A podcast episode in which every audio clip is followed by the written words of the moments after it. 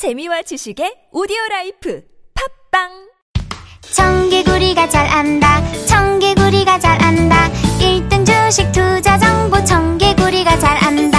청개구리가 잘 한다. 청개구리가 잘 한다. 1등 주식 투자 성공률. 청개구리가 잘 한다. 다른 생각, 남다른 수익률. 청개구리 투자 클럽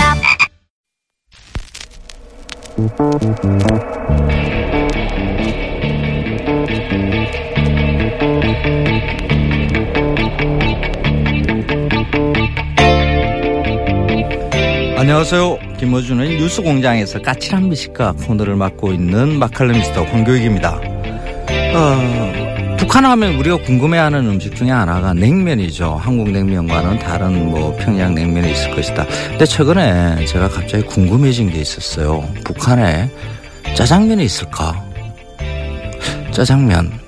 그래서 검색을 해봤죠. 그랬더니 있더라고요. 2010년에 북한의 조선 중앙 TV에서 보도한 내용인데 그때 이제 김정일 위원장이 현지 지도를 하면서 어, 중국집에 갔어요. 그래서 중국집에서 이 짜장면 가격을 이야기하는데 아, 북한의 짜장면 가격이 한 그릇에 70원이라고 이야기해요.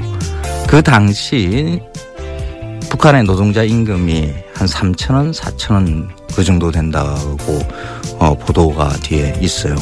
그러면 대충 계산을 해보니까 한 300만 원 정도의 월급으로 이렇게 해서 계산을 해보니까 짜장면 한 그릇에 한 7만 원 꼴? 그 정도 되는 것 같은 느낌이 들어요. 굉장히 비싸요. 근데 뭐, 어, 이 짜장면이 있다는 그 사실만 가지고도 어, 저한테는 어, 굉장히 흥분되더라고요. 북한에 가서 먹어야 돼. 먹을 볼만한 음식 중에 하나가 짜장면으로 좀 떠올랐습니다. 그 맛이 어떨까 해서 좀 더 찾아봤더니 어, 북한에서 짜장면을 먹어본 분들의 평가에 따르면 맛은 나만 낮다고 합니다. 이유가 있겠죠. 아, 한국의 짜장면들 좀 달콤하잖아요. 달달해요. 우리가 아마 북한의 짜장면은 달지 않을 것이다라는 이런 생각도 듭니다. 중국 짜장면들이 좀 달지 않거든요. 남북 관계가 좋아져서 북한 짜장면 한 그릇 먹고 내려오고 하는 이런 생각을 한 해봅니다. 대치정국 빨리 끝내고 남북 대화 좀, 어, 잘 진행됐으면 좋겠습니다. 북한 짜장면도 좀 먹어보게요. 11월 11일 토요일 뉴스 공장 주말 특근 지금부터 함께 하시죠.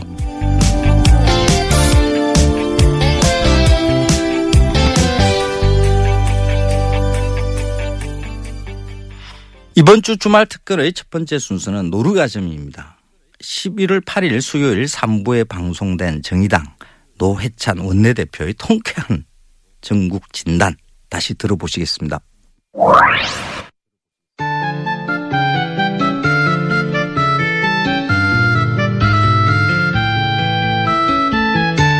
저 누가 발견? 노르가즘 정의당 노회찬 원내대표 나오셨습니다. 안녕하십니까. 예, 안녕하십니까? 예, 출입문 닿습니다. 어떻습니까? 기가 막힙니다. 지하철 탈 때마다 들을 수 있는 예. 예. 지하철 공사에서 의문을 제기하는 거죠. 예, 출입문도 절규한다. 출입문 닿습니다. 예. 저희가 이 정도입니다. 곳곳에 숨어있는 다스의 비밀을 밝혀내는. 아, 무엇보다 어제, 어, 대한민국 국민 중에, 예, 극히 일부만 참여했던 청와대 영빈관, 어, 만찬에 다녀오셨잖아요. 예, 예. 영빈관, 만찬. 그래서 제가 여러, 여쭤볼 게 많았었는데 식사를 못 하시고 나오셨다고. 아, 예. 제가 어제 그 노무현 재단 강연이 원래 몇 달 전부터 예정돼 있어서 예. 만찬 도중에 나갈 수밖에 없는 걸 양해를 구했어요. 청와대 측에. 네. 근데 어제 정상회담이 길어지는 바람에 만찬이 30분 늦게 시작한 거예요. 아. 그래서 제가 앞에 뭐 인사는 다 했는데 예. 어, 밥 나오기 전에 나왔습니다. 보리차만 마시고 나왔습니다. 보리차 마시고. 아까운 기회를 놓치셨네요. 예. 예, 뭐 그래도 뭐 예. 아, 그럼 물어볼 게 없네. 그럼 만찬하게 앉아 계시다 그게 나오신 거잖아요. 보리차 마시고. 예. 아니 그 앞에 이제 여러 오랜만에 보- 보는 분들 많이 이제 인사도 나누고 이제 그런 건 다 했죠. 그런 거가 중요한 게 아니지 않습니까? 밥을 먹고 맛이 어땠나부터 시작해가지고 음식은 똑같은 거 먹었을 거 아닙니까? 만약에 먹는다면, 그죠? 트럼프 대통령이 먹는 거나 그렇겠죠? 설마. 그러- 보통 그런데 예. 그렇죠. 예. 아, 아깝네요. 음, 게- 괜찮습니다. 뭐. 어제 있었던 정상회담의 전반적인 뭐 평가를 한번 해보시면요. 예, 미리 조율을 많이 했던 것 같습니다. 이 제가 그 월요일 날 예. 월요일 날 그 청와대 국감이 있었어요. 예. 국감에서 이 얘기를 갖다가 제가 미리 했었습니다. 음. 장하성 정책실장한테 트럼프 다루는 법 예. 해가지고 트럼프 다루려면 트럼프처럼 해야 된다. 트럼프처럼 해야 돼. 예, 그래서 첫 번째 뻔뻔해져야 된다. 뻔뻔해져야 된다. 어, 예. 우리 대통령은 젠틀맨이잖아. 그래서 그렇게 하면 안 된다. 뻔뻔해져야 된다. 예. 그 다음에 이제 벼랑 끝까지 가면 같이 가야 된다. 예. 예. 먼저 스톱하면 안 된다라는 예. 건데 대표적으로 한미 FTA 같은 거는 예. 한미 FTA를 통해 가지고 우리도 이득을 얻었지만 미국이 더 큰 이득을 얻고 있는 거거든요. 예. 한미 FTA를 갖다가 지금 재협상 안 하면 폐기한다라고 하는데 예. 폐기하면 미국은 무역 적자가 400 한 40억으로 늘어나게 돼 있어요. 예. 한미 FTA 하면은 280억으로 줄어들고 예. 어. 그래서 무역지가 더 줄어든 건데 이걸 더 줄이려고 예. 폐기하겠다 그러는데 자 그럼 폐기하자. 한국이 더 큰 이익이다. 그러면 예. 이렇게 나갈 필요가 있는데 우리로서는 사실은 무역은 우리가 계속 흑자를 보고 있지만 미국과의 무역에서는 예. 그다음에 이제 서- 그 서비스 수, 수- 서비스는 무역하고 별도로 계산하거든요. 예. 서비스에서는 우리가 연 한 50억 정도 더 손해를 보고 있어요. 그러니까 예, 예. 적자를 보고 있어요. 근데 이것만이 아니라 무기는 우리가 미국 무기를 전 세계에서 가장 많이 수입하는 나라예요. 오랫동안 그래왔습니다. 오랫동안 그래왔고 한미 FTA 이후에 이게 더 늘어가지고 예. 1년 국방비 예산은 10%를 무기 미국 무기 수입에 쓰고 있고 예. 이게 우리가 연 50억 달러 정도를 쓰고 있는 거예요. 최근에는.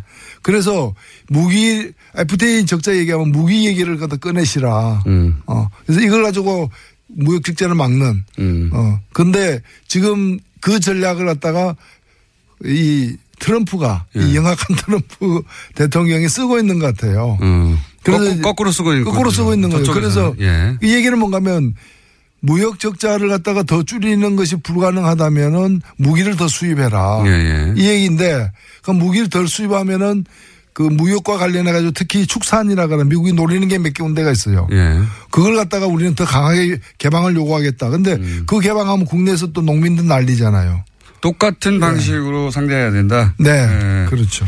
지난 일주일 전에 11월 1일 날 예. 대통령이 이제 국회 시정연설 하러 와가지고 사전에 여야 대표들하고 간담회를 했어요. 예, 예. 그때 아주 인상적인 얘기를 했는데 언론에는 보도가 안 됐더라고. 예. 안 됐는데 그 내용이 뭔가면은 외교 문제와 관련해서 그동안에 이 야당들이 굉장히 많이 그 정부를 추궁했는데 예.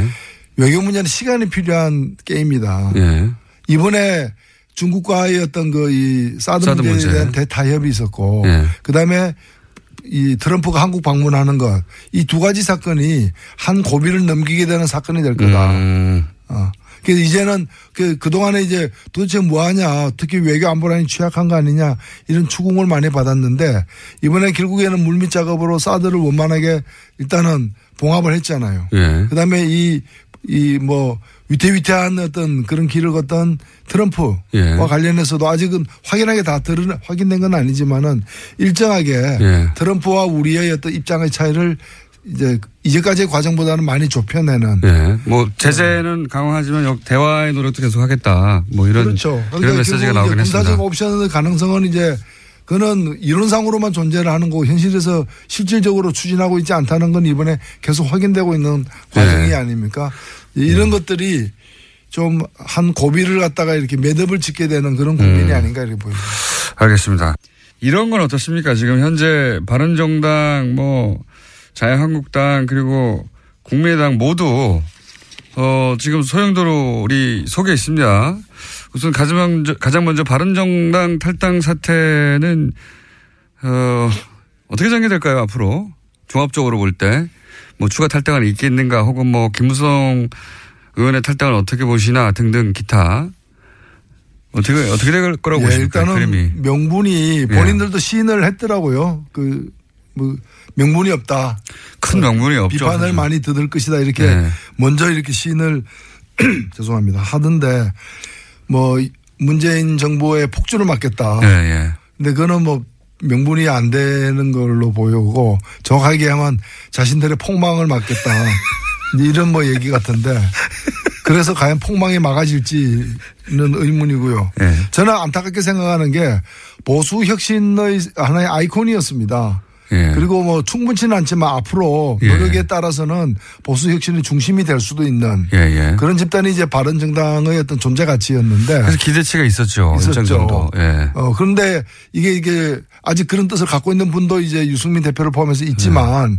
나머지 분들이 지금 탈당을 함으로써 보수 혁신의 가능성이 낮아졌다. 20명에서 일단은 11명이 된거 아닙니까? 예. 보수 혁신의 한국 정치에서 보수가 스스로 혁신할 가능성이 20%에서 11%로 낮아졌다. 몇 명 더 나가면 더 낮아질 거다. 예. 어디까지 낮아질 거냐? 저는 한, 한 5%까지도 낮아질 수 있다. 이래 보여집니다. 그렇게 전망하시는군요. 예. 그렇게 그런 수치를 말하는 사람들도 있고요, 실제. 음. 절대 떠나지 않을 사람 몇 명 찾아보면 다섯 명 정도 아니겠느냐. 예, 그래, 그래, 예. 그래서 저 다섯 명이 될것 예, 같으니까 예. 5%다 이렇게 생각. 알아들었습니다. 그 정도는 제가. 김무성 의원의 탈당에 대해서는 사실은 보수 매체에서도 그런 기사들이 나와요. 김무성 의원은 뭐 탈당하다가 맨 마지막에 나오거나 아니면 뭐 끝까지 유승민 의원과 같이 해야 되는 거 아니냐. 본인이 유승민 의원을 끌고 나왔는데 이런 얘기 있지 않습니까?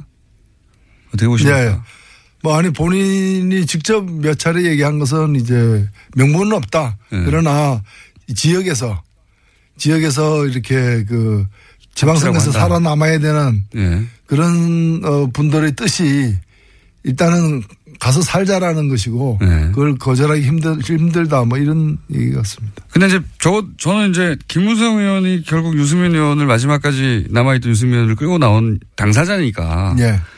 적어도 유승민 의원에 대해서는 본인이 그런 그랬던 사람으로서 최소한의 정치적 도의를 지켜서 같이 갔어야 되는 거 아니냐 이거죠. 다른 사람 여덟 명을 보내더라도. 아, 그게, 물론 그렇게 이제 볼 수도 있는데, 예. 그, 유승민 의원을 안 보는 거죠. 그러니까, no look, no look. 컴백. 예, no, no- no look 탈당이죠. 예. 그쪽을 안 보고 그냥 가, 가는 거죠. 노룩. 그쪽을 보면 곤란해지니까 예. 여러 가지로 미안하고. 그리고 예. 국민들이 그- 그한테 명분 없다는 얘기도 국민들을 하- 쳐다보지 않는다는 거예요. 음. 국민들을 보지 않고, 노룩. 예. 노룩 컴백. 홍준표 대표와 김무성 의원 둘 다 사실은 뭐랄까요 지금 현재 어 지분을 가진 어, 지분이 뭐 어느 정도인지 모르겠습니다만 이제 두 분 다 이 두 분의 양립이 그 안에서 가능할까요? 일단은 뭐 친박 그 변수가 있는 한 네. 친박하고 같이 맞서야 된다는 점에서 당내 친박이 다 청산된 게 아니기 때문에 그 긴장이 앞으로도 계속될 것이고요. 어. 뭐 그런 점에서는 또 같은 그 이렇게 이해관계 당분간은 아, 예 이해관계도 있는 거죠. 갈등 관계도 있고 이해관계 다 있는데 이제 같이 양립할 측면도 있다는 거죠. 당분간은 그럴 것이다. 그러면 서청원, 최경환 두 의원의 출당 문제를 가지고 힘을 합칠 수도 있다. 예. 뭐 출당이 그렇게 과연 쉬울지 예. 불가능할 것이라는 얘기도 많이 하긴 하던데요. 의원총회에서는 예. 불가능할 것이고요. 예. 그 다음에 정치적으로도 그 사람들 있어야 제1당도 노릴 수 있기 때문에 예, 숫자가 줄을 예, 많으니까. 그 사람 빠지면 아마 제1당이 쉽지 않을 거예요.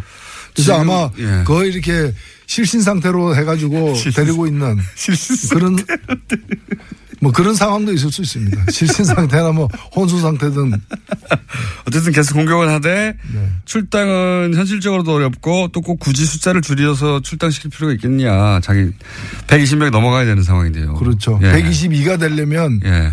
그두 명이 필수적이죠. 그래서 이제 현실적으로는 쫓아내지는 않을 것이다. 하지만 이제 힘을 줄이려고 계속 이렇게 공격을 할 것이다. 이 정도? 쫓아내는 모습을 계속 보일 것이다. 아, 쫓아내려고 하는 모습. 예. 그러면 남은 유승민 의원은 어떻게 그 앞으로 전망하십니까? 그 정치적 생명은? 예, 그거야 제가 어떻게 알겠습니까만은 저는 뭐 사적 필생이라고 봅니다. 그러니까 당장에 답이 있는 건 아닌데 당장에 답이 있으면 사적 필생도 아니죠, 사실은.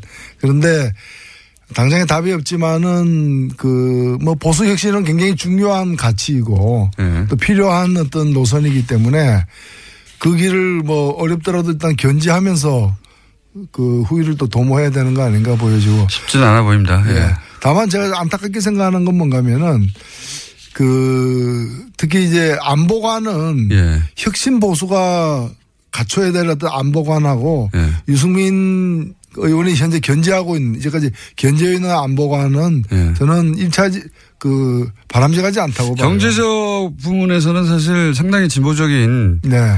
뭐 개혁 보수라고 말해도 전혀 이상하지 않은 그런 따뜻한 보수를 주장하시는데 그게 이제 그렇게만 가면은 어 민주당하고도 차별성이 없고 그러다 보니 아마도 보수는 강하게 주장해야 된다 이런 의식이 있어서 그러신 건지 보수 그러니까 뭐 안보 정책 뭐핵 그- 문제 이거는 뭐 예. 자유한국당과 아니 그 안보라는 것이 그렇게 너무 완고한 어떤 예. 그런 강경 강경한 어떤 이 대북관이라거나 예. 안보관이 과연 개혁 보수의 어떤 노선이 될 수 있는가에 대해서 의문이에요. 자유한국당과 차이가 없죠 그 부분에 있어서는 예. 그렇죠. 핵 문제라든가 예. 뭐 전술에 가져야 된다고 또 얘기하고 자 그러면 국민의당은 어떻게 돼갈까요? 국민의당도 내부적으로 이제 안철수 친한과 이제 뭐 비한 반한 이 정도로 불릴 수 있는 세력이 이렇게 점점 점점점 서로 갈라지고 있는 것 같은데 그죠? 예, 저희 국민의당이 어떤 특정한 어떤 이념이나 가치를 중심으로 모인 정치 세력이라기보다는 지난번 대통령 선거에서 문재인 후보를 거부하는 그리고 안철수 후보나 제3지대의 후보를 중심으로 모이고 싶은 사람들의 어떤 총연합군이었기 때문에 대선이 끝나면 이 당은 사실은 해산될 수밖에 없는 쪼개질 수밖에 없는 당인데 근데 이제 정치라는 게 하루아침에 또 어떻게 쪼개지고 이합집산하기 가 쉽지 않으니까 일단은 좀 표류하고 있는 상황이죠. 근데 안철수 대표가 이렇게 다시 그 당권을 잡음으로써 그 갈등을 이제 다음 대선까지는 어차피 표출될 수밖에 없는 그런 상황에서 지금 좀 빠르게 뭐가 나타나고 있는 것도 있죠. 자, 어, 지금 한번 지난 한 주 동안 어, 정치면을 휩쓸었던 주요한 이슈들을 하나씩 짚어봤는데 어, 한 가지만 더 시간 다 됐는데 어제 이정미 대표가 나와서 그런 얘기 하시더라고요. 평상시에 노회찬 원내대표가 정말 말이 많은데 요즘은 노루가점에 가서 터뜨리려고 평소에 말을 아낀다고. 그러고 싶은데 그게 안 되네요. 화요일 날 저녁에 JTBC 불러 좀 거기 가서 또 얘기하니까. 꼭 화요일에 부르시더라고. 저 오늘 여기까지 하겠습니다. 지금까지 정의당 노회찬 대표였습니다. 감사합니다. 네, 고맙습니다. 노회찬 의원님의 그 노루가즘은 들을 때마다 아 너무 신기 신기방통해요. 어떻게 어, 저런 말들을 이렇게 내실까? 아 8589번님 노루 컴백 아 실신 웃음 주셨다고 어, 문자 주셨습니다. 신지선 님도 노루가즘 진짜 유쾌, 상쾌, 통쾌하다고 의견 주셨고요. 9291번님은 10살 아들도 노루가즘 팬이라고 하셨는데요. 아, 이런 내용 보내주셨어요. 평창 사는 10살 아들이 빨리 학교 가야 하는데 뉴스 공장 듣고 있어요. 노루가즘에 집중하고 있는 후추한테 빨리 학교 가라고 얘기 좀 해주세요. 후추? 어, 후추 애칭인가 봐요. 후추. 공장장은 이런 요청 잘 안 들어주죠. 제가 아, 대신해 드릴게요. 후추. 응. 후추. 후추야. 뉴스 공장은 팟캐스트로 들어도 돼. 학교 가야지. 음. 토요일 아침 교통 상황은 어떨까요? 교통 정보 듣고 이어가겠습니다. 뉴스 공장 주말 특근 두 번째 순서 노루가즘을 급속히 추격하고 있는 코너입니다. 음, 여의도 정가의 대표적인 정치 구단 국민의당 박지원 전 대표의 아직은 이름 없는 코너죠. 11월 9일 목요일 3부에 방송됐는데요. 한번 다시 들어보시죠.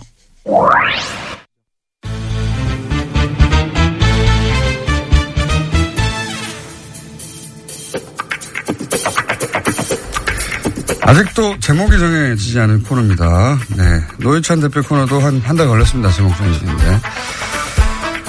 박지원 전 국민의당 대표 나오셨습니다. 안녕하십니까. 안녕 못합니다. 네. 적대적 이 방송에. 적대적 방송에. 방송에 나오고 어? 당을 부숴버리는 방송에 출연을 자제하라고 하는데 오늘 제발 우리가 우호적 방송을 하고 네, 알겠습니다. 재건하는 그런 TBS 김어준 공장장이 되기를 바랍니다. 하지만 안 그러면 오늘이 마지막입니다. 어 그렇지 그렇게 될 것 같지는 않고요. 마지막에 약간 떨었군요. 네 떨었습니다. 자, 근데 대표님이 직접 그런 얘기 하셨잖아요. 저기 뭐야 바른정당 함- 통합 얘기하는 건 안철수 대표가 저희가 있는 거라고. 제가 한 말이 아닙니다. 저는 제가 한 말도 잊어먹는 경우가 많아요. 어? 불리하면 잊어먹는데 사실 그렇잖아요. 네. 어제도 제가 그 유남석 헌법재판관 청문회 하면서 얘기를 했는데 아니 제 눈에는 6개월 전부터 바른정당은 11월에 깨진다. 네. 실체가 없는 거다고 어떻게 통합 연합 연대하냐. 오래전부터 얘기하셨죠. 예. 네. 그런데 저- 어제 뭐 하고 이제 나머지 11명. 대여섯 분 가요 또. 어, 그렇게 보십니까? 1차 네. 탈당했을 것이다. 아, 그런데 역시 홍준표야. 홍준표 대표가 어제 문을 닫았다. 그 이상 받지 않겠다. 예. 이것은요. 예. 무슨 의미인지 아세요? 어, 당분간은 요대로 가다가 나중에 또 온다는 거 아닙니까? 그러니까 공장장밖에 못 하는 거예요. 최소한 저 정도 저처럼 예. 대표이사를 하려면은 예. 수를 봐야 돼. 그게 무슨 수입니까? 더 이상 오면은 예. 김무성 대표의 힘이 너무 커지는 거예요. 아하. 음. 그러면 안 되겠다. 그러니까 김무성이 지금 김무성 파가 전에 많이 가 있잖아요. 그렇죠. 이미 가 있죠. 그러고 13명. 자기는 서청원 대표 등 대법원 문제가 있으니까 예. 더 힘을 잡아야 되는데 김무성 힘이 너무 커지면은 자기가 죽을 수 있다. 하, 무서운 친구예요. 그러나 그러한 계산은 통하지 않습니다. 어차피 대여섯 명 더 가고 제 말대로 제가 점쟁이 아니에요. 어? 제 말대로 틀릴 때도 있습니다. 중요한 거. 아 점쟁이가 100%다 맞춰요? 요거는 분명하다. 예, 보시기에. 아, 저는 앞으로도 5, 6명 더 가서 예. 김무성 전 대표가 당을 장악하게 될 것이다. 아, 그것을 모르죠. 어, 그- 그런 시도가 있을 것이다. 아니, 최소한. 그러한 것을 흐름이 있을 거고 또 그런 계산을 김무성도 할 거고 홍준표 대표는 그런 방어 본능이 작동되고 있다. 저는 네. 그렇게 봅니다. 저도 그렇게 생각합니다, 사실은. 남이 얘기하면 그렇게 생각한다고. 아무것도 모르면서. 아무것도 모르겠어. 아, 그러니까 적대적인 맨날 안철수 대표나까지 말이지 무슨. 주적은 어디예요? 네. 제가 아까 방송 들어가기 전에 모르신 것도 좀 알려드렸잖아요. 예. 네, 그것은 몰랐는데 때때로 도움이 돼요. 도움이 돼요. 자, 서로 또 때때로 도움이 되는 적대적 바- 관계. 근데 저희가 있다고 하신 건 뭡니까? 저희. 저희라기, 뭐, 나쁜 의미라기보다 하여튼 의도가 있다. 예. 그 정도 생각하세요. 제가 얘기해 볼까요? 아니 제가 생각하고 말하고 싶은 것을 다 말하면 공장장 하지 대표이사 하겠냐고요. 이거 아닙니까, 이거? 새로운 3당 합당을 꾸리는 게 아니겠습니까? 안철수 대표가. 글쎄요, 전 모르겠어요. 예를 들어, 이제 그런 얘기들을 많이 하더라고요. 바른정당에 이제 잔류한 분들도 이렇게 흡수하고 또, 어, 자유한국당에 또 성향이 좀 어, 유사한 분들을 합쳐가지고, 예, 그쵸? 그래서 지금 호남의 베이스인 국민의당으로는 차기 대권 안 된다. 좀 더 큰 그림을 그리자. 이런 구상 아닐까요? 그런 구상은 할 수 있겠죠. 예. 어, 그리고 그 구상을 저희라고 표현하신 거죠? 호남만 가지고도 예. 안 되지만은 호남을 빼고도 안 되니까 예. 외연 확대를 하는 것은 바람직해요. 예. 그렇지만 저하고 김무성 대표하고 굉장히 가깝습니다. 예. 그러기 때문에 정치적 협력은 할 수 있지만은 정체성이 너무 다르기 때문에 당을 함께 할 수는 없어요. 예. 그, 그러한 것을 우리 국민의당 의원들이 잘 생각하고 제 생각에 옳다 하는 사람들이 일로 확산, 확산 일론 있습니다. 국민의당 내에서요. 예. 그건 아니지 않느냐. 당의 정체성을 그렇죠. 버리고 네. 어떻게 확산하느냐. 그렇죠. 그럼 다른 당이 되는 것이다. 예. 근데 이제 다른 당이 된다니. 그 정체성이 다, 넣어서 예. 또 적대적 파괴적 그런 것으로 몰아가지는 마셨어요. 안철수 대표는 그런데 이제 그런 그림을 그리시는 걸로 보여집니다. 예. 그 과정에서 이제 대표님이 말씀하신 대로 안철수 대표가 그림은 잘 못 그리는데 미술 성적이 그렇게 안 좋으신 분이에요. 그러니까 그 그림은 틀렸다라고 말씀하시는 거잖아요, 대표님은. 한마디로 말해서. 저는 그렇게 녹록하지 않을 거예요. 예. 그런 그림이 서로 있다 하더라도 한국당에 예. 에, 또 사실 공화당, 민정당, 민자당, 새누리당, 한국당으로 이어지는 보수 세력도 만만치 않은 사람들이에요. 결코 만만치 않습니다. 예. 결코 만만치가 않은 게 아니라 그분들은 고기도 잘 먹어본, 먹어본 사람이 잘 먹는다고 예. 역대 정권을 잡았기 때문에 그 보통 사람들 아니에요. 그렇게 쉽게 털도 안 뜯고 닭 먹으려고 하면 안 돼요. 그런데 이제 그 지금 대표님처럼 생각하시는 분들이 당내에서 그래서 소위 이제 비안을 구성하고 뭐 탈당이 있을 수도 있다는 보도도 있고 하는데 탈당은 없겠죠. 예. 그건 말이 안 되는 것 같습니다. 저는 지금 말이죠. 예. 우리 국민의당이 다시 한번 절호의 기회가 온 겁니다. 어떤 의미에서 그렇습니까? 바른정당이 깨졌지 않습니까? 예. 총선 민의대로 3당제가 됐어요. 예. 이렇게 되면은 저는 가장 공경에 처할 분이 문재인 대통령입니다. 손을 내밀 수밖에 없겠죠. 예. 그리고 우리는 국민의당은 선도 정당이 될 수 있는 거예요. 그거- 개원 초심으로 가서. 그거 항상 주장하시는데. 아니 글쎄 예. 그걸 안철수 대표가 김동철 대표가 알아야 돼요. 그걸 모르지 않습니까? 당 내부가 얼마나 심각하게 갈립니까? 우리요? 예. 뉴스가 하도 많이 나오길래. 예. 항상 지금 우리 국민의당이 그렇게 좀 내분 있고 꿀렁꿀렁 안, 하, 안 하면은 뭐 TV에 나오겠어요? 신문에 나오겠어요? 여기서 얘기하겠어요? 아, 그거라도 해야지. 그거라도 해. 절대 나쁜 거 아니에요. 어? 아, 저놈들 망한다. 저들 망해야 된다. 그러지만은 낭떠러지로 떨어지는 경우가 거의 없어요, 정치는. 그렇죠. 또 예. 웃고 손잡고 나오면서 10년 만에 이민간 동생 인천공항에서 만난 것처럼 웃고 나와요. 오늘 아침에도 예.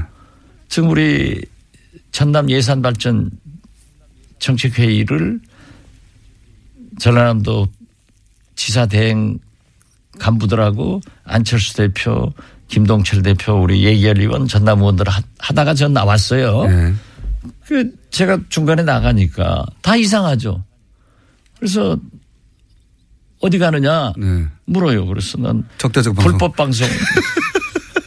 불법 적대적 방송 하신다고. 네, 합법적으로 가는데 이 적대적인 이 방송을 우호적으로 만들어 놓고 하려고 간다. 예. 그러고 왔죠. 네. 그런데 다 그냥 웃고 악수하는 거죠. 그랬더니 뭐 물어요. 아, 웃고 악수한다고. 그럼 울고 악수하냐? 그래서 제발 예. 어, 공정하게 진행하세요. 그래서 우호적 좀 대봐요. 우리한테도. 아니 대표님 직접 나와서 얼마든지 말씀을 기회를 드리지 않습니까? 말씀할 기회를 주는데 자꾸 적대적 질문만 하잖아요.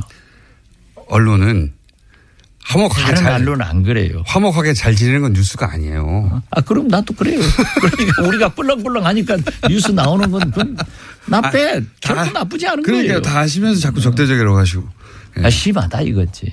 심하지 않습니다. 아, 다른 그러니까 곳에서도 우리 당 최고위원이 두 방송, 두 진행자 딱 찍잖아요. 예. 만약에 우리가 집권하면은 큰일 날 거예요. 코너 제목을 꿀렁꿀렁으로 할까요? 그러세요. 저번에 꿀렁꿀렁 꿀렁꿀렁한 것으로 다 채우겠다. 네. 저기 이상돈 의원이 발언을 굉장히 세게 하시는 편이잖아요.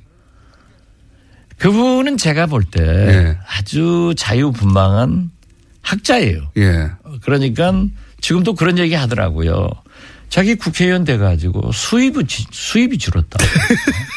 자기 방, 저, 교수할 때는 방송도 하고 뭣도 하고 예. 원고도 쓰고 해서 한 달에 3, 4천만 원 수입됐는데 액수까지 이렇게 말씀하시고. 국회의원 되니까는 천만 원도 못 받는다. 예. 그런데 이, 이분은 리버럴한 말 알아요? 영어를 잘 모르니까. 자유분방한 분이라 학자적 양심에서 그냥 말씀을 여과 없이 하시더라고요. 본인이 그렇게 생각하면 그래서 제가 대선 대통령 선거 앞두고도 그런 말씀을 해서 제가 공개적으로 그러지 마라. 예. 우리는 지금 대통령 선거를 앞두고 있는데 그렇게 하면 안 된다라고 했어요. 지금은 좀 상황이 다르지 않습니까? 그런데 지금도 예. 우리 당에 일부 엑스파 당원들이 예. 이- 이상돈 의원을 당에서 축출하자 하는 서명 운동을 받고 있어요. 엑스파는 여기서는 아닌데요, 그러면. 어, 그건 내가 말 안 해도 알아들으면 됐지 왜 꼭 확인을. 해. 그러니까 적대적이라 한다니까. 그냥 뭐 가만히 엑스파 하면은 우호적이 되는 거예요. 그런데 내가 저. 네. 의총에서 이런 거 하지 마라. 예. 어떻게 의원이 발언을 했는데 밖에서 어, 대출 서명 운동을 받냐 그런 거예요. 그런데 그분의 말을 제가 동의하는 것은 아니지만은 새겨들을 필요는 있다 그렇게 봅니다. 제가 궁금한 것은 그 이상도 의원님을 거론한 것은 이분이 이제 발언을 좀 세게 하는 편이긴 한데 그런 정서가 당내에 어느 정도냐 하는 게 궁금해서요. 문제의식이 있지 않습니까? 이상도 의원님의 문제의식. 그런 정서가 절반 정도는 있어서 당이 지금 반반처럼 보이는 겁니까? 거기까지는 답변 못 하겠는데요. 꽤 많군요. 그것도 모르고 꽤 많다. 스스로 결론 내지 마세요. 정말 아닐 때는 바로 아니라고 하시니까요. 답을 못 하실 때는 대부분 이제 그럼 그렇게 알아들으면 될 거 아니에요. 알아듣는 걸 굳이 말해야지 또. 지금 예. 이 교통방송 듣고 있는 청취자들의 지적 수준이 예. 김어준 공장장보다 훨씬 높아요. 제가 이 코너를 유지하기 위해서 어, 대표님한테 항상 반수 접어주고 갑니다. 계속 당하는 역할로 상관없습니다. 말만 많이 하시면 아니, 그럼 실제로, 실제로 붙어요. 바른 정당에서 더 탈당한다고 말씀하셨잖아요. 저는 그렇게 봅니다. 타이밍은 언제로 보십니까?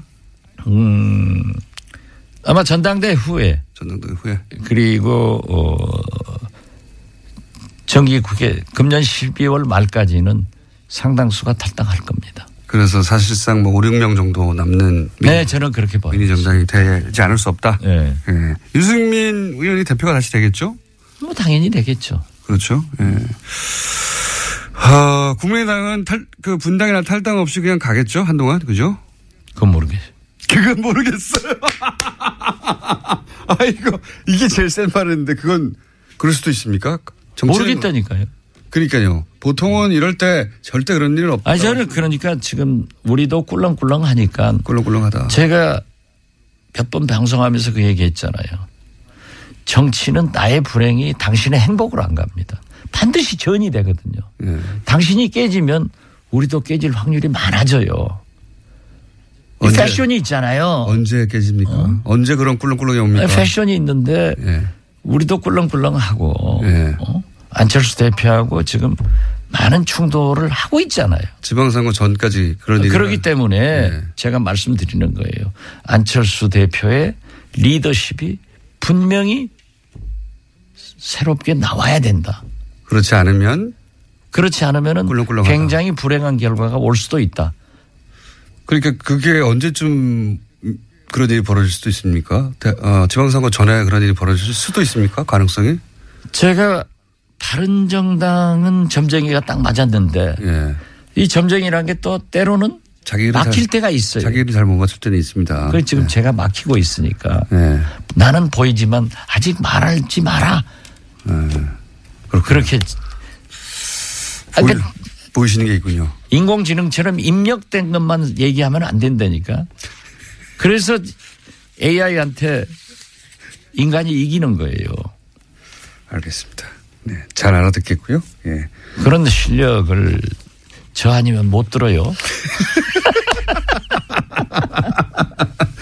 자, 말씀 안 하신다고 했지만 다 하고 가시는 박지원 전 국민의당 대표였습니다. 감사합니다. 예, 감사합니다. 박지원 전 대표의 코너 이름에 대해서 뭐 의견들을 많이 주시고 계세요. 3592번님은 박지원의 그라기 때문에 라고 보여해 주셨는데 그러기 때문에 어 말버릇이죠 박지원 전 대표 그거 괜찮습니다. 정현주님은 어 박지원의 박터진당. 4141번님은 다 아시면서 아 맞습니다. 박지원 전 대표 어 보여죠. 그분도 다 아시고 뭐 상대방도 다 알면서 왜 그래 하는 그런 그 순간적으로 좀 골치 아픈 문제를 갖다가 이렇게 슥 어, 무화시켜 버리는 그런 말법이죠. 다 아시면서, 다 아시면서 왜 그래요? 음. 1254번 님은 박지원의 푸닥거리. 맞습니다. 푸닥거리입니다. 예, 네, 푸닥거리. 김창성 님은 아몰랑. 아몰랑? 어, 난 몰라. 음, 뭐 그런 어법도 약간 보이네요. 3801번 님은 박수무당. 괜찮습니다. 박수무당. 거의 어, 신급이죠. 정치 구단 이렇게 이야기하는데 구단에서 이제는 뭐 입신의 경지에 도달하셨으니까 거의 입신 뭐 무당이죠. 무당. 어, 신내림을 받은 무당. 아, 괜찮다고 봅니다. 어, 청취자 여러분들 뭐가 가장 마음에 드시는가요? 저는 이 박순무당이 괜찮을 것 같은데요. 박지원 전 대표 코너명 어, 계속 의견 보내주시기 바랍니다. 샵 0951번으로 50원 유료 문자 이용 가능하시고요. 카카오톡, TBS 친구 맺기 하시면 무료로 의견 보내주실 수 있습니다. TBS 게시판, 팟빵 게시판, 페이스북 김호준의 뉴스 공장에 의견 보내주셔도 좋습니다.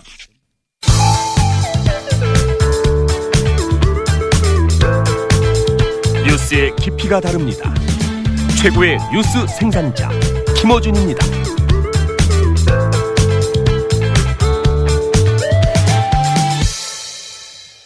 이번 주 뉴스공장 주말 특근 마지막 순서는 법대로 합시다를 준비했습니다. 주로 주말 특근 진행을 맡아온 양지열 변호사의 코너인데요. 이번 주는 11월 8일 4부에 방송된 내용입니다. 다시 들어보시죠.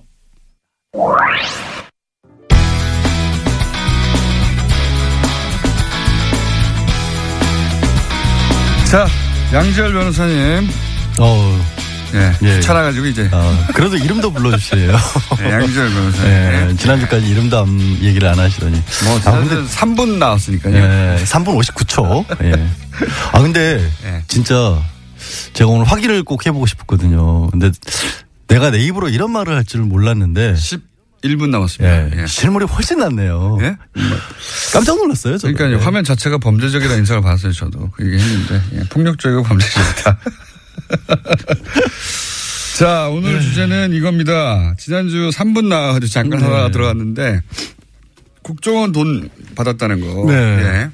여기 관례다라는 초반에 음, 보수정당에서의 이제 뭐, 뭐랄까요. 예. 뭐, 정, 정치자금. 예. 통치자금, 예. 뭐, 어느 정권이나 여기에 나와 있었다, 이런 얘기 뭐 했었죠. 지금은 관례가 아니다고 하는 발례가 계속 나오고 있죠. 음. 예, 뭐 재무 팀장도 몰랐다고 하더라 그 돈을. 그러니까 소위 뭐 명절날 떡값으로 줬다거나 이게 아니라는 거죠. 몰랐다는 거. 아니 몰랐다고 그 하니까. 정치자금 통치자금을 하려면 네. 그게 올바른 관행이 아니더라고 하더라도 받은 사람이 있어야 되잖아요. 그러니까요. 그러면 예를 들어서 지금 자유한국당의 정우택 원내대표 처음 얘기가 터졌을 때 지난 정권부터 있었던 통치 관행이다라고 얘기했는데 그러면 이렇게 얘기를 했어야죠. 나도 얼마 받았다 박전 대통령한테.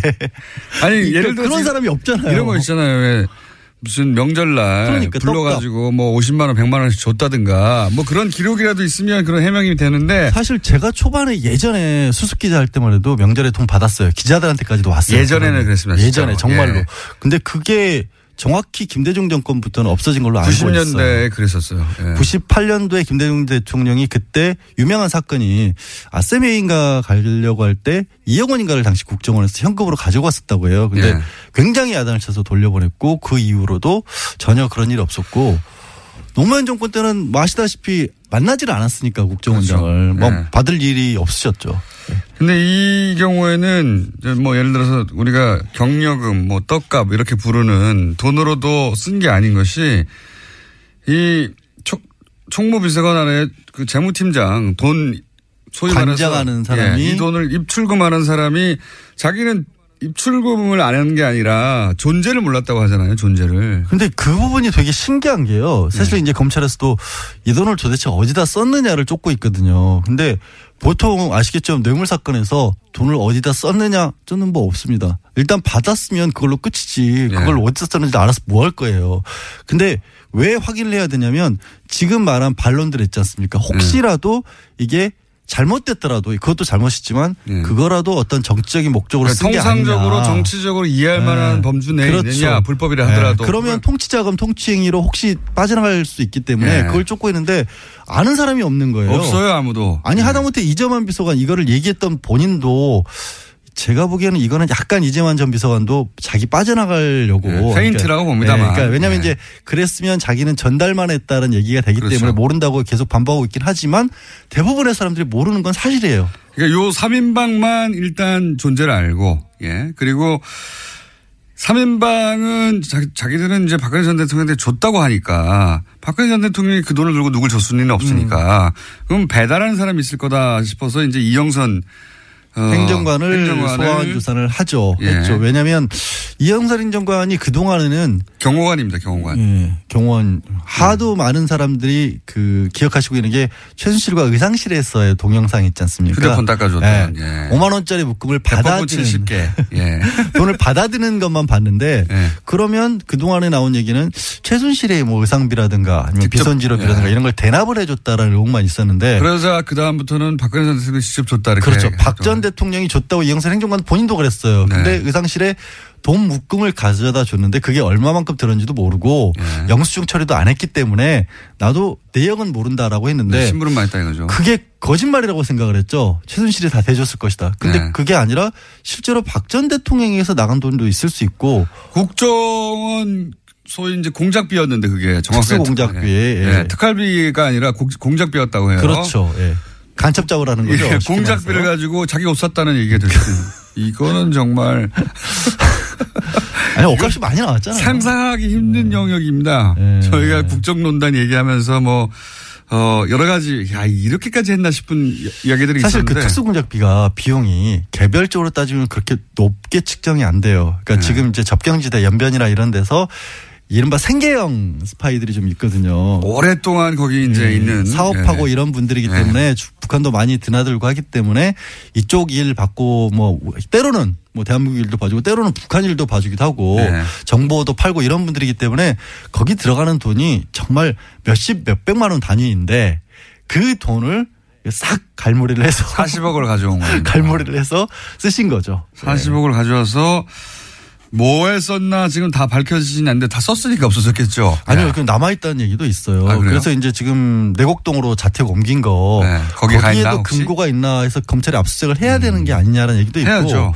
근데 거기 있겠습니까 아직까지? 모르는 거죠. 네. 워낙 의외의 상황들이 많이 벌어졌으니까. 그리고 또 특이한 점은 일단 끊었다가 9월에 2억을 한꺼번에 가져와라. 그게 참, 그게 너무너무나 이상한 얘기인데. 그렇죠. 그때는 이미 언론들이 하도 미르랑 K스포츠 재단에 붙어가지고 취재를 그 보도가 나오니까 7월에 더 이상 끊었단 말이죠. 말라고 했다가 조심을 한 건데 갑자기 두 배를 가져오라고. 예, 미뤄진 걸 가져와라 그랬으니까. 이 시점이 근데 최순실 씨가 독일로 가는 시점입니다. 누구는 그런 얘기도 해요. 독일에서 무슨 뭐 최순실 씨가 007 가방 두 개를 들고 있는 걸 봤다 식당에서. 007 가방이 들수 있죠. 네. 근데 이제 그건 확인해 봐야 되는 게 네. 국정원도 같은 경우는 옛날부터 원화가 아니라 달러나 엔화로 많이 또 거래를 했었거든요. 네. 혹시 그 돈이 외화로 왔는지도 저 추가적으로 확인해 봐야 돼요. 만약에 외화로 왔으면 네. 그건 최순실에게 직접 전달될 가능성이 굉장히 높아요. 시점상 그러하여 그러니까 이제 그때까지만 해도 최순실의 존재가 본격적으로 드러나서 자신, 자신과 직접 연결고리가 드러날 것까지는 생각 안 했다고 보는 게 맞는 게 당시 우병우 민정수석은 이거 덮을 수 있다라는 취지에 그리고 법적으로 문제가 없다는 취지에 그거가 이제 그게 보고를 무슨 해- 얘기냐면 예, 보고를 하고 있었다고 하니까. KS 스포츠하고 미르재단에 관해서 네. 언론에서 문제를 삼으니까 그거를 이제 안목은 비서관이 예. 그러면 이거 법적으로 어떤 문제가 되는지를 예, 이제 검토했는데. 검토를 해달라 그랬는데 그때 그 우병우 전 수석이 만들어낸 법률 문건은 K와 미르에 돈이 나간 건 맞는데 네. 최순실은 공무원 신분도 아니고 그러니까요. 그러니까 법적으로 문제될 게 없고 최순실이 만약에 거기서 뭔가를 빼냈다면 횡령인데 아직까지는 빼낸 적도 없기 때문에 문제가 없습니다라고 문건을 만들어 줬다는 거예요. 그래서 최순실의 존재를 부인하고 K 스포츠와 미르 재단의 뭐 어떤 불법이나 이런 게 있다면 단호하게 대처해야 된다. 이런 네. 식의 얘기가 나갔죠. 그것만 나간 네. 거죠. 그 바람에 화를 키웠죠, 사실은. 다행이죠.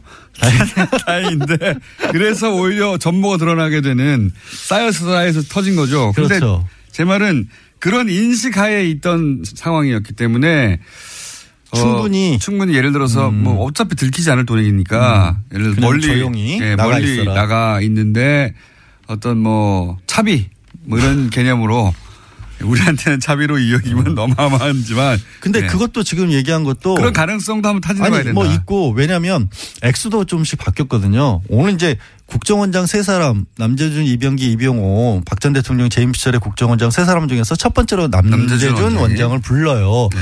남 원장이 2014년 5월까지 국정원장으로 있었는데 그때까지만 해도 또 5천만 원씩 받았다고 하거든요. 네. 그러다가 이병기 원장으로 바뀌면서부터 1억 원으로 1억으로 또. 돈을 올렸다는 거죠. 네. 그러니까 처음 그리고 받기 시작한 시점도 재임 하자마자 받은 게 아니고 3개월 정도 지나서부터 받기 시작했고 네.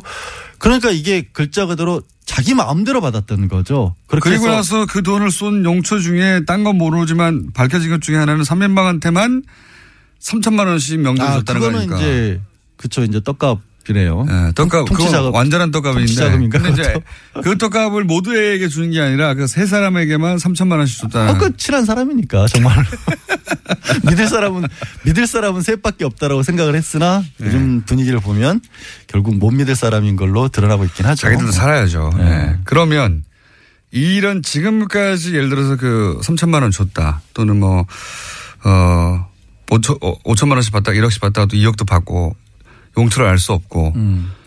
이럴 경우 현재까지 밝혀진 것만으로 적용할 수 있는 게 뭡니까? 국고 손실죄는 명백해요. 국고 손실죄. 네, 왜냐하면 대, 저기 국정원에서 돈이 빠져나간 게 맞거든요. 명백한 것이고. 명백한 거예요. 네, 1억 그건 원 형- 이상의 경우에는 국고 손실죄 적용한다라는 형이 게 얼마나 됩니까? 그건? 판례로 나와 있고요. 그것만 해도 법정형으로 제가 기억이 안 나는데 보통 5년 이상은 나와요.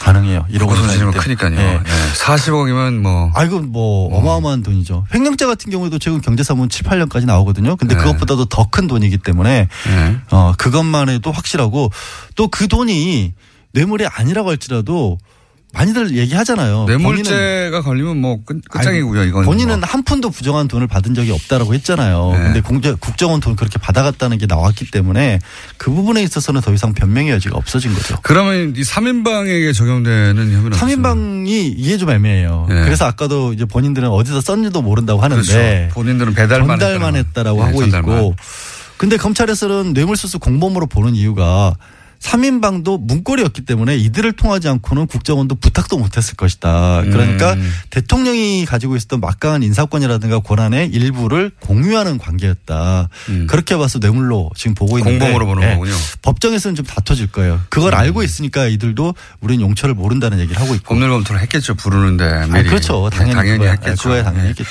지난번 3분 때문에 제가 오늘은 어 시간을 많이 드리고 말할 기회를 많이 드렸어요. 네. 다음 시간에는 이런 거 없습니다. 양지열 변호사였습니다. 감사합니다. 고맙습니다. 5321번님은 양 변호사님 자주 나와주세요. 두 분 케미 최고 라는 문자를 보내주셨어요. 법대로 합시다 코너는 고정인 듯 고정 아닌 뭐 이상한 것으로 지금 전락을 했어요. 어, 대타로 막 이렇게 뛰거든요. 그 이번 주에 과학하고 앉아있네라는 코너에 원종우 선생님이 좀 빠져 있었어요. 갑자기 그랬는데 그게 또 대타로 나가고요. 거의 메뚜기 인생을 살고 계신데 김부전 뉴스 공장장은 거기에 대한 뭐 고마움 같은 거는 전혀 없어 보여요. 이렇게 막 막말하시고 말 잘라버리고 이거 공장장의 횡포가 좀 심합니다. 아 저도 고정 패널의 어, 일원으로 음, 말씀 감히 드리는데 이게 메뚜기 인생 이거 굉장히 힘들거든요. 어, 불시에 전화해 가지고 나오라 마라 뭐 이러는 거 그런 거 하지 마시고요. 양지열 변호사 어, 고정 패널로서 어, 대우를 해 주시기 바랍니다. 아, 이어서 토요일 아침 교통 상황 알아보겠습니다. 11월 11일 오늘 빼빼로데이이죠. 어, 그런데 이 빼빼로데이라는 그 보다는 농민의 날, 농업인의 날이라는 게 더 의미가 있습니다. 11월 11일. 그래서 어 기왕이면 빼빼로데이에 그 초콜릿 과자를 먹을 게 아니라 가래떡 먹자. 햅쌀 나왔으니까 가래떡을 구워서 조청 찍어서 이렇게 먹자라고 어 가래떡 day라고도 해요. 어 빼빼로 드실지 가래떡 드실지 그거는 뭐 취향 어의 문제일 수 있고요. 하나 어 이건 잊지 말아야 되겠습니다. 농업인의 날이라는 것은요. 농민들의 노고 한 번쯤 생각해 보는 날이었으면 좋겠습니다. 뉴스공장 주말 특근 오늘 준비한 순서는 여기까지입니다. 저는 금요일 8시 40분 아시죠? 어, 까칠한 미식가로 도, 어, 돌아오겠습니다. 고맙습니다. 안녕.